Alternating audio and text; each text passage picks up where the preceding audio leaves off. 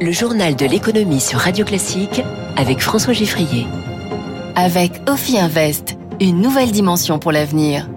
L'économie au scanner de Radio Classique, trois titres. C'est la lutte finale à la CGT pour choisir le nouveau ou la nouvelle chef du syndicat. Le nucléaire français soupire de soulagement après une négociation difficile au niveau européen.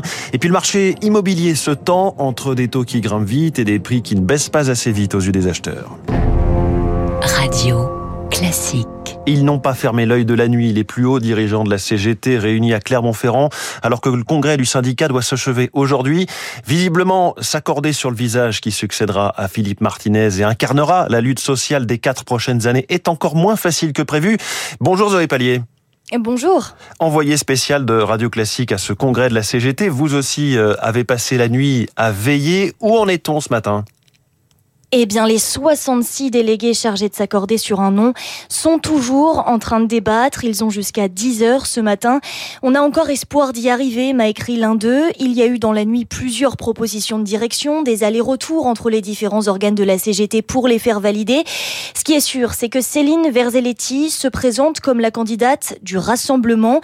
Hier, elle a pris la parole sur un point technique et ça s'est transformé en profession de foi, en appel à l'unité. Elle a été largement applaudie applaudi par différentes fédérations, alors que Marie Buisson, la candidate officielle qui incarne plutôt la continuité, se fait discrète, on ne la voit pas, on ne l'entend pas, mais elle compte plus de soutien au sein de la commission chargée d'élire le ou la secrétaire générale. Rien n'est donc encore joué. Et jusqu'à tard hier soir, de nouveaux noms capables d'incarner peut-être une troisième voie circulaient dans les couloirs, relayés même par des responsables de fédérations. Zoé, le fait que ça dure autant illustre euh, évidemment la profondeur des divisions à la CGT. Oui, et l'ambiance était très pesante pendant tout ce congrès cette semaine. Écoutez le brouhaha qui a suivi certaines prises de parole. Oh, oh, en élargissant, oh les camarades, allez, un peu de sérénité.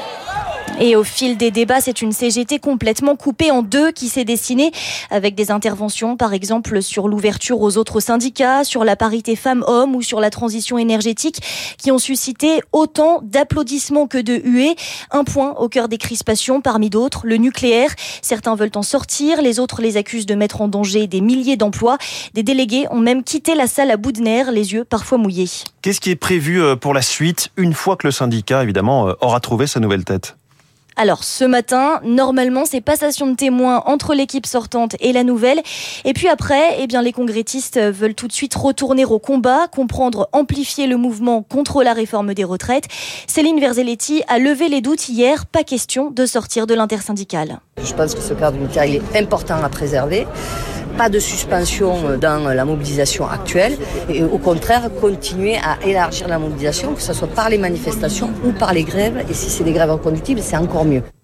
Et puis après avoir laissé planer le suspense, elle a confirmé que si elle était élue, elle se rendrait au rendez-vous avec la Première ministre mercredi prochain. Zoé Pallier en direct de Clermont-Ferrand pour Radio Classique. Encore un ou deux cafés Zoé, on vous retrouve en direct dans le journal de 8 heures avec peut-être le nom du ou de la secrétaire générale de la CGT pour les quatre ans qui viennent. Un autre conclave tout aussi tendu, celui de Bruxelles, où se jouait une négociation entre États européens et députés européens sur les énergies renouvelables. Bonjour Eric Mauban. Bonjour François, bonjour à tous. On retient que la part des énergies vertes euh, va doubler et que la France a gagné un premier bras de fer au sujet du nucléaire. Les 27 pays membres de l'Union européenne ont décidé de ne pas comptabiliser le nucléaire comme une énergie renouvelable. Cependant, la France a obtenu la reconnaissance de l'hydrogène bas carbone produit à partir d'électricité d'origine nucléaire, faute de quoi eh bien d'autres pays que la France, notamment la Bulgarie, la Croatie et la Finlande, auraient eu du mal à atteindre leurs objectifs climatiques et de neutralité carbone requis par l'Union européenne en 2050. Pour Paris, c'est un gros ouf de soulagement. Le risque était de se voir obligé de surinvestir dans les énergies renouvelables alors qu'elles peuvent fournir de l'hydrogène bas carbone. Une fois ce terrain d'entente trouvé, les pays membres se sont entendus sur la nécessité qu'en 2030, 42% et demi de la consommation totale d'énergie proviennent de renouvelables. C'est deux fois plus qu'actuellement et un peu en dessous des 45% qu'aurait voulu Bruxelles? Éric Mauban pour Radio Classique. La France marque donc un point et EDF par la même occasion avec son parc de centrales et ses projets d'EPR. EDF qui annonce la création d'une nouvelle filiale Neward pour développer et exporter des petits réacteurs nucléaires modulaires, la technologie qu'on appelle les SMR. Début de la construction du premier modèle en 2030. La construction immobilière en France qui patine. Jamais nous n'avons eu des chiffres aussi mauvais, disait le mois dernier le patron de la Fédération des promoteurs, faisant le bilan de l'année 2022. Le reste du secteur ne va pas mieux. La hausse du taux d'usure qui grimpe encore demain, 1er avril, atteignant 4%, débride théoriquement les crédits, sauf que les taux sont devenus trop élevés pour nombre d'acquéreurs potentiels. Éric Cuoche. Aujourd'hui, un tiers des projets immobiliers restent sur le carreau. Principale raison, avec des taux immobiliers passés de 1% en 2021 à 3% aujourd'hui, les montants empruntables ont chuté. Calcule Sandrine Alonier du site de courtage Vous Financez. Quand on était en 2021, un couple avec 4 000 euros de revenus pouvait emprunter 300 000 euros. Bien aujourd'hui, ce même couple ne peut emprunter plus que 248 000 euros. C'est 20% de moins, c'est considérable. Et avec des prix immobiliers qui restent stables, moins 0,2% depuis le début de l'année, il devient de plus en plus difficile d'acheter.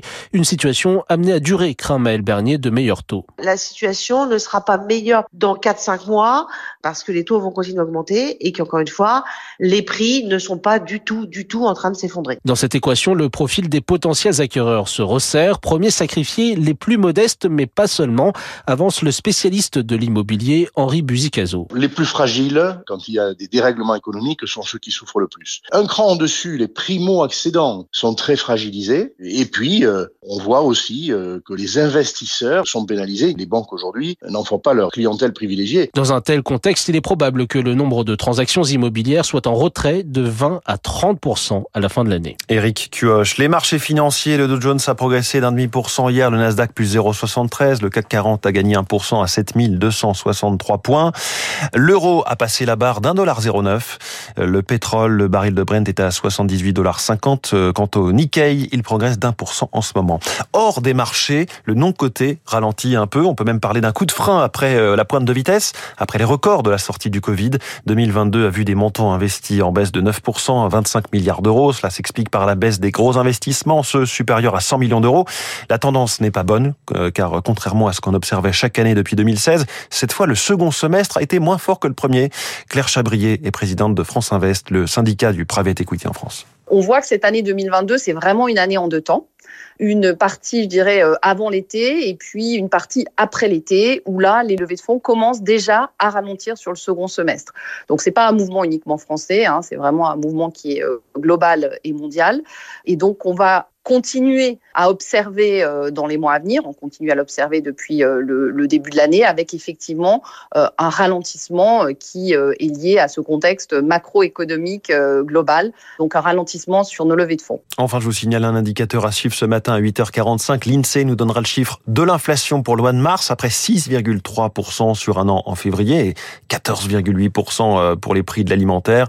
On aura simultanément le chiffre de la consommation des ménages, évidemment c'est lié, cette fois pour le mois de février. Il est 6h57.